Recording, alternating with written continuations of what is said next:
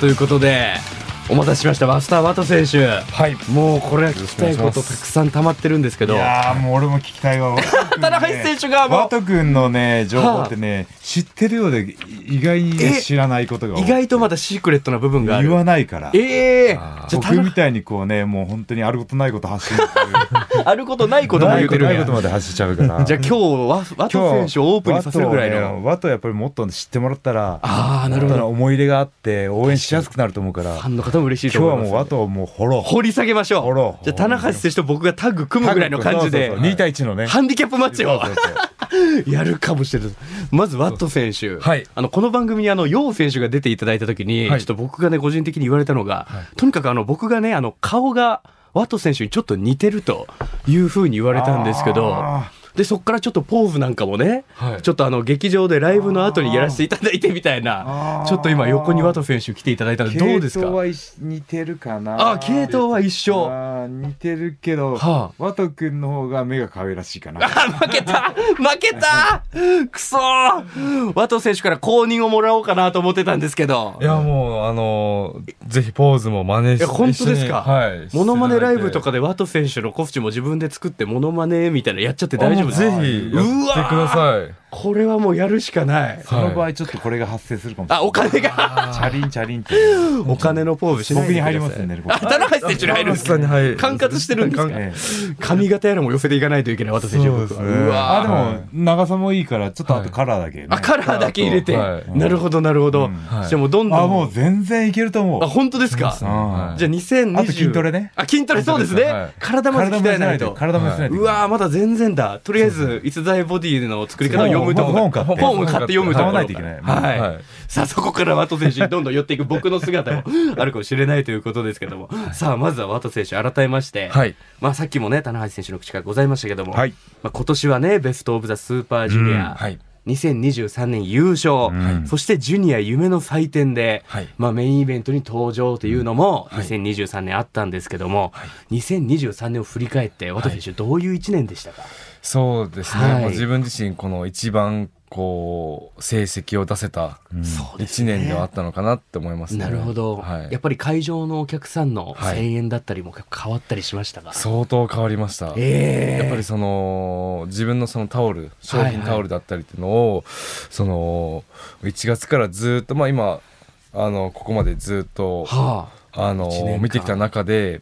あのもう徐々に増えてきてるのが明確になってきてるのであ、やっぱ嬉しいですよね、はい、そういうの本当に入場の時に目にできるっていうのは、うんやっぱりすごく嬉しいことだなとるほ思いどますし、それを見てやはり試合のモチベーションさらに高まって、はい、高まってますね。あなるほどじゃあファンの方々にももうより励まされた、そうですでね。自分も成長できた1年だったということですけど、どうでしたか先輩棚橋選手から見てワト選手いのや僕ねもう今年のねはいワト君のこのベスト・オブ・ザ・スーパージュニア優勝はええ本当嬉しかったんですようーんうん僕ももちろん嬉しかったですなんでかっていうと凱旋曲した時にはいちょうどコロナ禍の始まりだったんですねそうだったんですよ、ね、であの凱旋局って言ったら海外でね1年こう辛い、ね、修行を経て、はい華々しく帰ってくるのが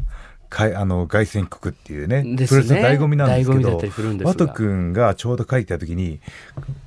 試合は始まってたんですけど、はい無観客試合無です観客試合でしたねあの時は人が入ってなくて、はい映像配信だったんですよ。はいはいはいこんなこんなかわいそうなことあるかなと。はあね、凱旋国っていうのはもううわー、バトが帰ってきたってね、はいすごい強くなった肉体も大きくなったそうっでてすねいうのを見せる場だったのにお客さんのだから反応があっねて俺もねワト君はね報われてほしかったんああ感情移ですよだ入してかたらん今ですね回ねこのコロナ禍ね無観客から始まって、はい人入ってでもは声出せなくて。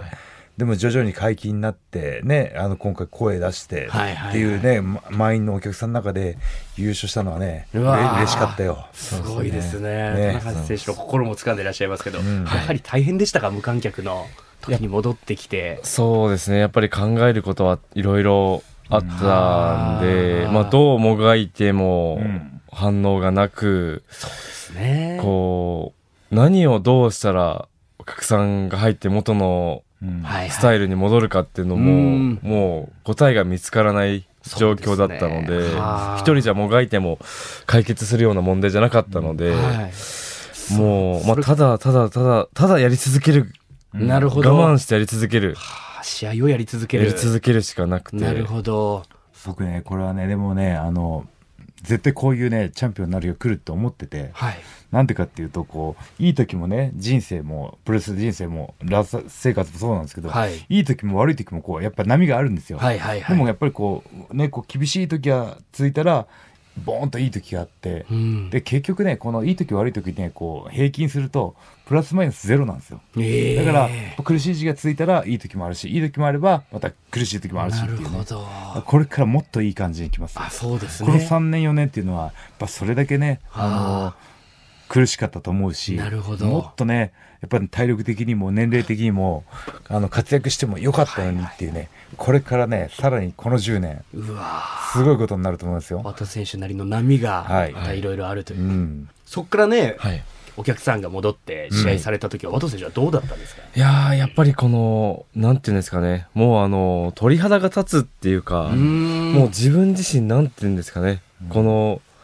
あの嬉しいっていう感情がもう、はいはい全ての細胞からううこわうー出てくる感じ、全身で感じて全身で感じて、ええなんかやっぱりやっぱりその声援声があって、はいはいそれが自分たちに聞こえて、であの戦って、はいはいそれを戦ってる最中の反応がしっかりその反応がき、そうですね伝わってっていうのがはあある状況ってのは本当になんかあの当たり前じゃない光景ではあるなって思ったんですそよ。うですねだから本当になんかこう、まあ、その声援はがいはいはい送ってもらえるっていう環境は本当にありがたくああ力になった力になるすごいですねやはり大事場です所ねなのかなって思うので。そうこの中でね唯一良かった良かったというかよよくはないんですけど、はいあの改めて気づいたことは、はい本当にファンの方の応援ってありがてえなっていううわーそれはもうファンの皆さんも嬉しいと思いますそれもうは本当にね僕らがこうねプロレスをやって楽しんでもらってるっていうはい一方通行の競技ではなくて、はい応援してもらう僕らも頑張るっていうこうお互いのねファンの皆さんとプロレスラーのこのエネルギーのうーん循環というかね、はあそういうのがあって初めて、ね、試合も盛り上がるといううか。わーそういうのに改めて気づけた期間だったという,、そうですねええなるほどですね、まあ、そんなマスター・ワト選手、まあ、海外遠征で言いますと CMLL にね、はいあの行かれてた時代がございましたけども、はいその時にね僕はこれもうファンとして気になったのがあの時のリングネーム、川戸さんはいねあれはどういうお気持ちだったのかなと思ってああれはですね、はいあの CMLL 側がこう決めたみたいなんですけど、えーはいはいはいあそうなんだね。はい、自分から川戸ファンでって言ったわけではないじゃなく、はあ CMLL 側が決めたみたいなんですけど、ああなるほどなんかこう、日本の、あの、こう、なんですかね、あの、古代的なキャラクタはいはいー、ナムハゲ選手だったり、うんはいはいかまいたち選手、うんでもそういうのが続いた中で、自分は一体何になるのかなって、ちょっとこう、CMLL 側の人に聞いたら、そうです。ねなんかもうないと。あーえもう文あ歴史の文化的な名前はないよとなるなほいどとなりましてこ、の選手が使っちゃって、はい。もうないと。だったら川戸さんでってなったんで すよ。なるほど。名字さん付いやもうけ。なんかあのベストギットのか、宮城さんみたいな感じでなるほど。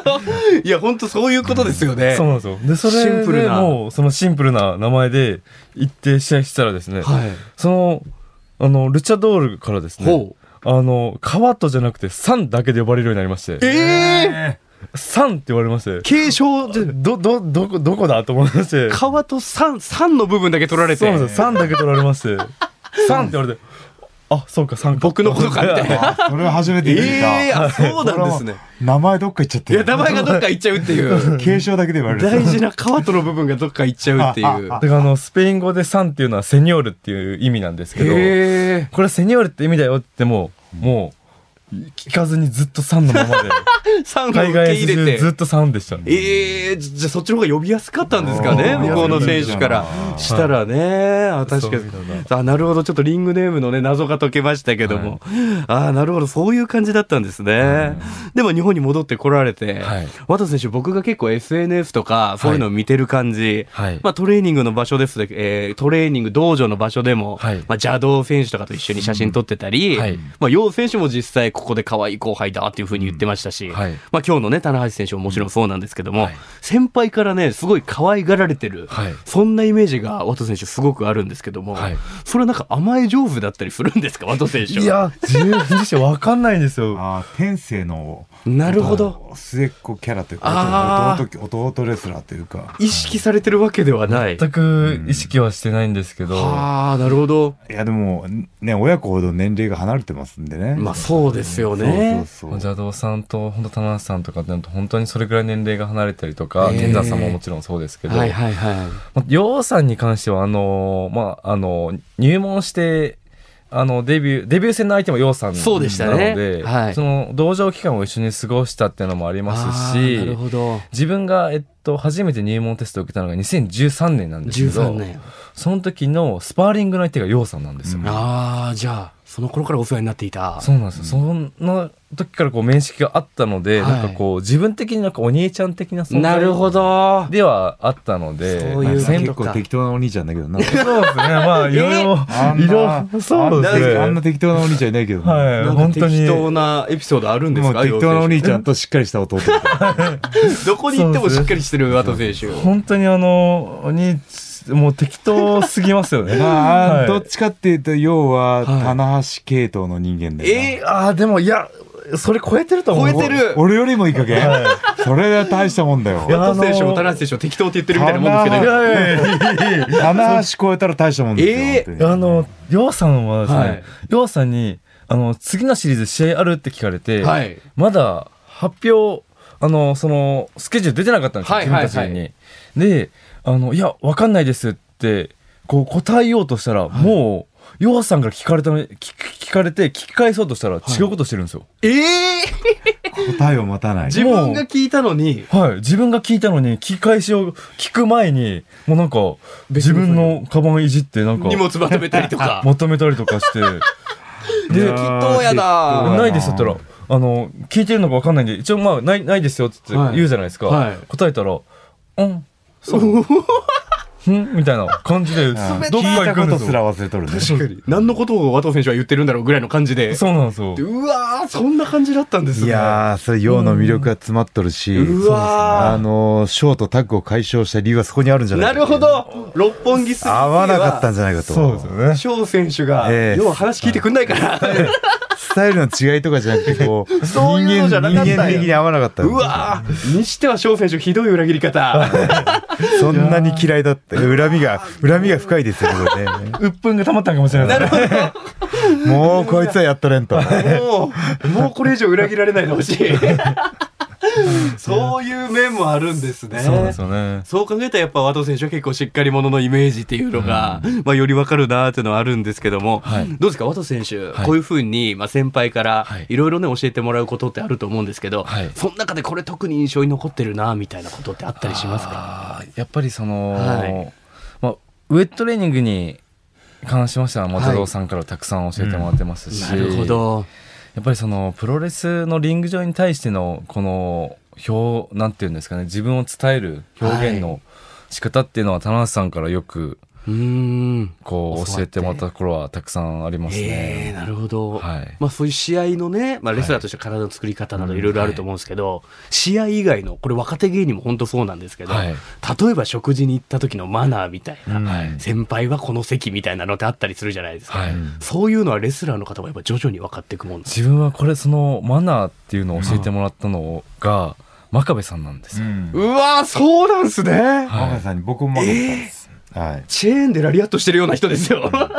そうなんですねそうなんですよ。あのー誰がどこに上座に座るかとか、はえー会った時の挨拶うんはあ、えー礼儀うん感謝の仕方っていうのだったり、その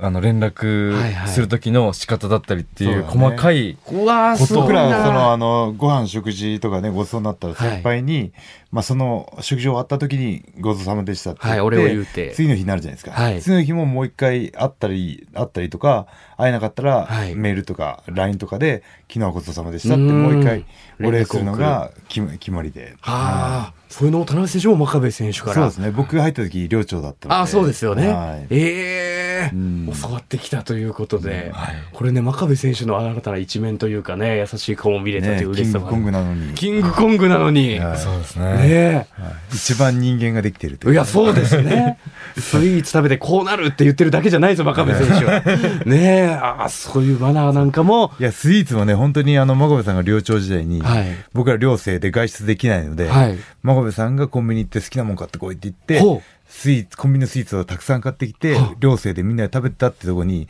スイーツ真壁のルーツがあるなるほど。本当に甘いの好きなんですよ、ええうん、だってプリン真壁としてね、ねえ学プロ時代もやってた。で真壁さんにねこうスイーツの差し入れとかが地方でも来るので、はい僕もね食べてるというあやかて、えそえの、たくそさうんたくさん来るんでねああ、なるほど。消費して。楽しも食えよというわーただいてありがとうございますとそれを渡選手が厳しい目で見つめるっていう、ここまでセッこうなんかト。なんか三角の関係がねこうね生まれてるような、いや、その恋愛みたいに言わなくていい。三三すくみの状態がスイーツ三角関係が。わあ、そういうね、レスラー上下関係なんかもありますということですね。さあ、そんなワト選手、ちょっとね、担当直入には、いまあ、それこそ最近の話題なんですけども、聞きたいことがありまして、デスペラード選手の関係性はうん、いかがなんでしょうか、これ。そうですねそのタッグリーグタッグリーグはいね気になりますよね気になるねタッグリーグ組んで、はい。やっぱり最初の頃は本当にもうコミュニケーション取れる状態ではなかったんはいですけど、はいはい。やっぱり終わりに近づくにつれやっぱりこのあのか関係性ーと関いうか。係性が良くなってきたんじゃないかなとへ自分もそのあの行ったことによってあのー少し受け入れてくれたのかなってーいうのあーなるはほど。あるのいでやーあんだけねやっぱグイグイ来られたらいやグイグイでデしたスねラードの中のでも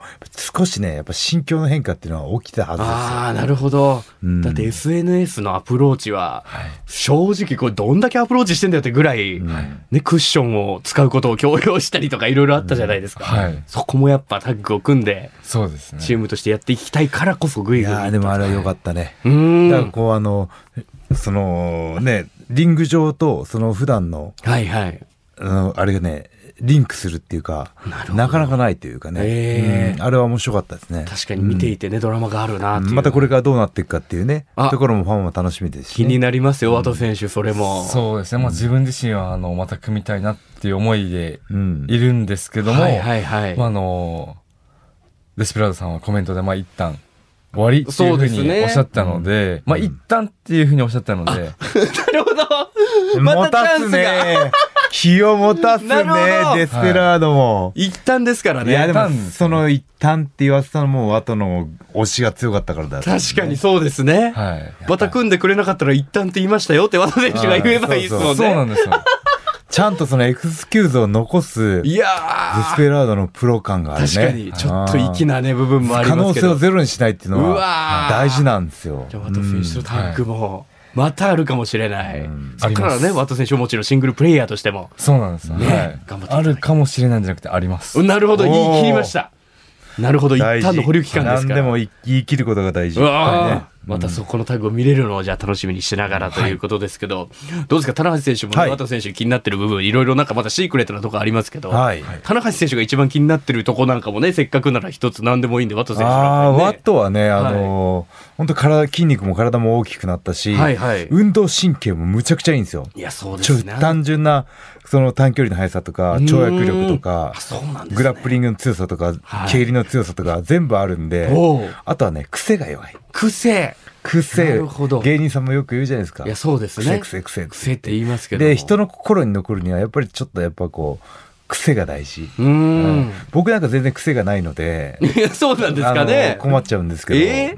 え結構ね、もだうからヒロムにしてもね、はいレスペにしても、ああ、ねまあ石確か石に。森にしても、ミステリアスさというかねもう癖強が揃ってるんで、確かにね。何かこう、得意分野を切り開いていくのでもいいし、はいはい。ね、もっとうん体を磨くのでもいいし、あコースチュームをね、こうなんかこう袖だけのやつをつけたりとか、あー、あれあれ、見たことあるな。奇抜なやつをね、見たことある。なエんかインースがやってたようインパなクトを残すとか、気ね、がしますけどはいも。青でやるよ 青色考えてるもん。早いなええ。まあそういう。だからまあなんかいろいろまだねわ若いので、はい試行錯誤しながらあーそのトライアンドエラーも含めてファンっていうのは見てくれてるんですよそうですね。ああこんなことも挑戦してあんなことも挑な戦るしほどてっていうねでそれが意気込みとしてはい伝わるので、もう本当にあのまあ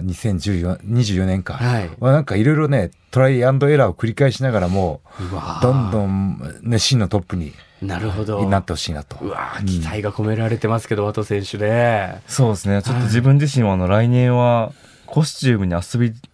遊び心を入れていこうかおいいじゃなってーすごい。思ってるんですよ。えいいじゃないどういう変化が見られるんだまあろうか。第一弾としてはどこかで発表あの切ると思います。なるほど。それがいつになるのかというのあはーでもワト君ずっとパンタロンじゃないですかそうですねはいだから足太いんで、はい。こうなんかこうロングタイツとかも似合いそうだしああ、確かに。そうですねロングがね。あこれネタバレしちゃゃった俺えええええ大丈夫これはどうだまだあのまだ当分先で使おうと思ったんうで。わあ、よかったよかっ。あよかったよかったはいギリギリ。まだ大丈夫じゃであす。このコスチュームを楽しみにしながそうですねら。ロングタイツのワットが見れる時もあるかもしれないですうわーね。僕が一個ネタバレするとはい。コスチュームが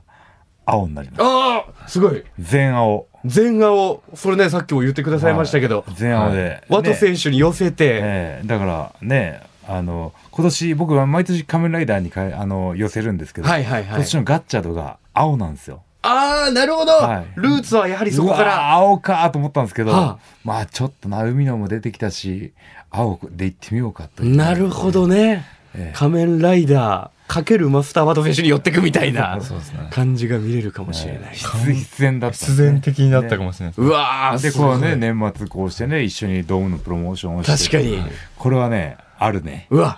あるね定め的なのがあるかもしれないといもうう。一人パートナー探して何か 挑戦しま すかえ二人じゃ満足いかないで中す田さん中田さん中田確さかんに。もともと青ですからね。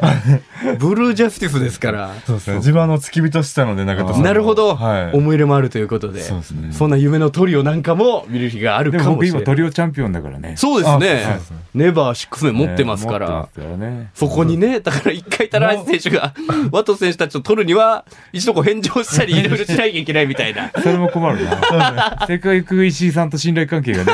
確かできてにきたんでねそれも握手をねしてくれたのもねタッチしてくれたのも福岡ですからねそういう思い入れもあるんですけど、はいそんな新たなね新日本プロレスの時代も2024年開幕するということで、はいもうこれは楽しみに、えー見届けて、えーいてきたいと思います。はいさあ、ということで、今回は棚橋宏選手、そしてマスターワト選手にお付き合いいただきました。まあ、実は最後に、ちょっとお二人にね、えー聞きたいことというのがありまして、はいまあ、ここもね、プロレス人生相談という番組をやってますけども、まあ、リスナーさんの中にもね、2023年を振り返ったら、まあ、うまくいかなかったりとか、悔しい思いを抱えたまま、こう、新年を迎えた方なんかもいるかもしれないということで、まあ、我々ファンは、そのレスラーの皆さんの、まあ、現状を打破する瞬間、何度も立ち上がる瞬間にすごくあの勇気づけられて、あのパワーをもらいましたんで、はいそんなお二人のね人生を変えた瞬間があれば最後に教えていただきたいなと思います。はああ人生を変えた瞬間はいああでもやっぱり僕は初めて IWGP のチャンピオンになった時ですよね、い、なるほど、うん、やっぱび新日本プロレスのビジネスがやっぱあの厳しいそこの底だったので、はいそこの時にチャンピオンベルトをまだ任されたっていうあの責任感うん、が今も続いてるって感じですかね。なるほどねうんはいこれはパワーになります。ありがとうございます。ワト選手は、そうですね、はい人生を変えた瞬間は、はいあの凱旋試合ですかね、んおーうんそれ熱いじゃん熱いそれ熱いよ熱いですよ和藤選手いやいや熱いよだって無観客試合だからねそうですね。だからあそこが最初なんだ、その中で、やっぱりあのうーん、その凱旋試合自自体はお客さんはいたんですけど、声出し禁止だったんですそうよ、あであすそねうかそうか、はい、でその前に帰ってきた時の時が無観客で、うんっていう感じだったんですけど、やはい。そうかそうかっぱりその。あのーまあ、お客さんがそのいたといってもその会場人数の半分の人数だったり、そう声がか出せな入かったり場制限してたんだ、はいうん拍手だけでね。だったので、はいやっぱりあのーその時やっぱり自分自身は、うんその声援とか、そういうなんていうんですかねお客さんとの一体感がない中で、うんどうしたらいいのかってはいはいはいいう自分自身の、あのーはあ根性っていうものをうん。鍛えられたっうんなるほどね。ていうのがそこが起点になった起という。点になったのかなってうわーたくましいよいやーもう、ね安心ですね。やっぱその海外から帰ってきて、はいさらにそこ海外でもやっぱ鍛えられる中のなるほどさらに帰ってきてもうそこで鍛えられるっていううわ期待すぎ。ー まあだいぶ鍛えてらっしゃると思いますよ鍛え高橋選手も鍛えられすぎ本当にねえやっぱそれがあってこのスーパージュニア優勝につながったんじゃないかなっていうのうわがあるのでだから僕にも厳しいんじゃないかだからこそしっかり田中選手にも言えるっていうのが。ええじゃあ田中選手はもうこれから、ね、あの時背負った責任と、はいそして田中バマフターワト選手は、あの時の根性をこれからもね、あの出くわすかと思いますけども、ここからもね、もう今の言葉でリスナーさんもすごくパワー得れたと思いますんで、これからもね、もう一ファンとしてもお二方のことを応援させていただきたいと思います。じゃあ最後にすみません、田中選手。はいあの、全員でですね、はいプロレス人生相談をお聞きの皆さん、はい愛してますで、はいえーいただいた後に、はいえーお二方今日はありがとうございましたで指名というふうに、はいい、ただいてよろしいでしょうかはいじゃあすみません田中選手、はい最後にお願いします、な。はい。じゃあ最後に、プロレス人生相談をお聞きの皆さん、愛してますということで新日本プロレスから棚橋宏選手そしてマスターワト選手でしたありがとうございましたありがとうあごりがとうざごいざいままし。したた